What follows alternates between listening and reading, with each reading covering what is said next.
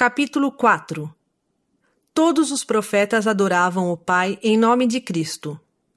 A oferta que Abraão fez de Isaque foi à semelhança de Deus e seu unigênito. Os homens devem reconciliar-se com Deus por meio da expiação. Os judeus rejeitarão a pedra de fundamento. Aproximadamente 544 a 421 a.C.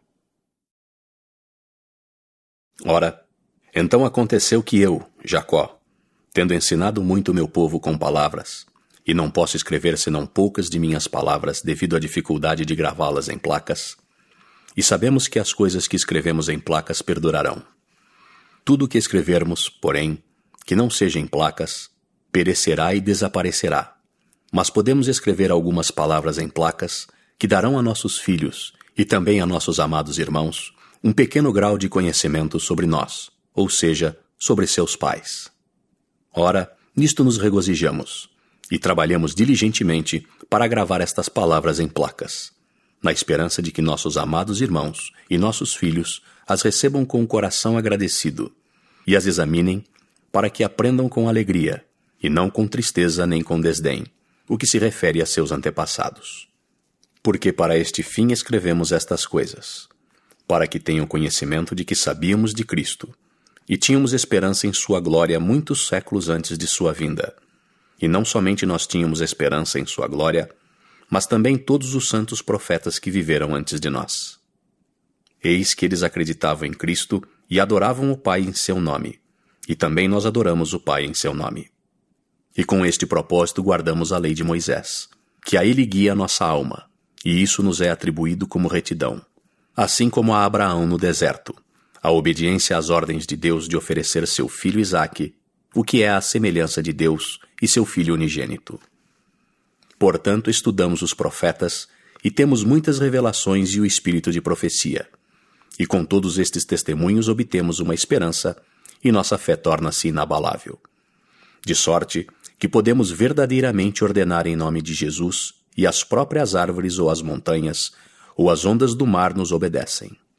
Não obstante, o Senhor Deus mostra-nos as nossas fraquezas, a fim de que saibamos que é por Sua graça e Sua grande condescendência para com os filhos dos homens que temos poder para fazer estas coisas. Eis que grandes e maravilhosas são as obras do Senhor.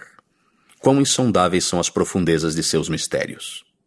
E é impossível ao homem descobrir todos os seus caminhos. E nenhum homem conhece seus caminhos, a não ser que lhes sejam revelados. Portanto, irmãos, não desprezeis as revelações de Deus. Pois eis que foi pelo poder de Sua palavra que o homem apareceu na face da terra. Terra essa que foi criada pelo poder de Sua palavra. Portanto, se pôde Deus falar e o mundo existir, e falar e o homem ser criado, por que, pois, não há de poder comandar a terra ou a obra de suas mãos na face da terra, de acordo com a sua vontade e prazer? Portanto, irmãos, não tenteis dar conselhos ao Senhor, mas sim recebei conselhos de sua mão. Pois eis que vós mesmos sabeis que ele aconselha com sabedoria e justiça e grande misericórdia em todas as suas obras.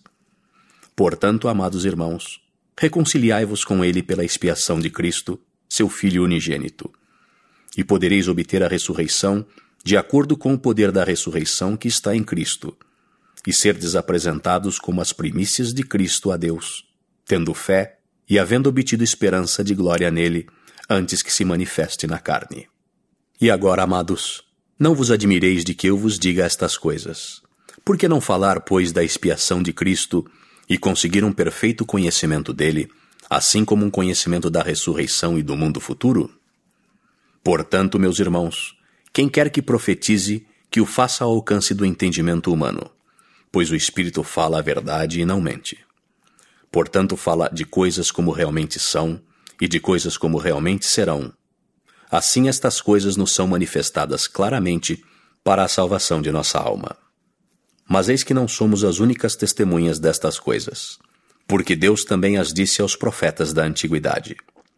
Mas eis que os judeus eram um povo obstinado e desprezaram as palavras claras e mataram os profetas e procuraram coisas que não podiam compreender. Portanto, devido à sua cegueira, cegueira que lhes adveio por olharem para além do marco, terão que cair, pois Deus tirou-lhes a sua clareza e entregou-lhes muitas coisas que não podem entender, pois assim o desejaram.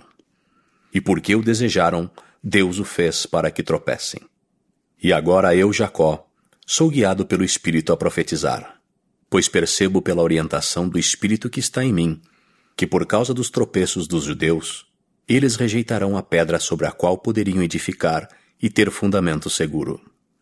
Mas eis que, de acordo com as Escrituras, essa pedra virá a ser o grande e último e o único fundamento seguro sobre o qual os judeus poderão edificar. E agora, meus amados, como é possível que eles, depois de haverem rejeitado o fundamento seguro, construam sobre ele para que venha a ser sua pedra de esquina? Eis que, meus amados irmãos, vos desvendarei este mistério se a minha firmeza no espírito não for abalada de alguma forma e eu não tropeçar por causa de minha excessiva ansiedade por vós.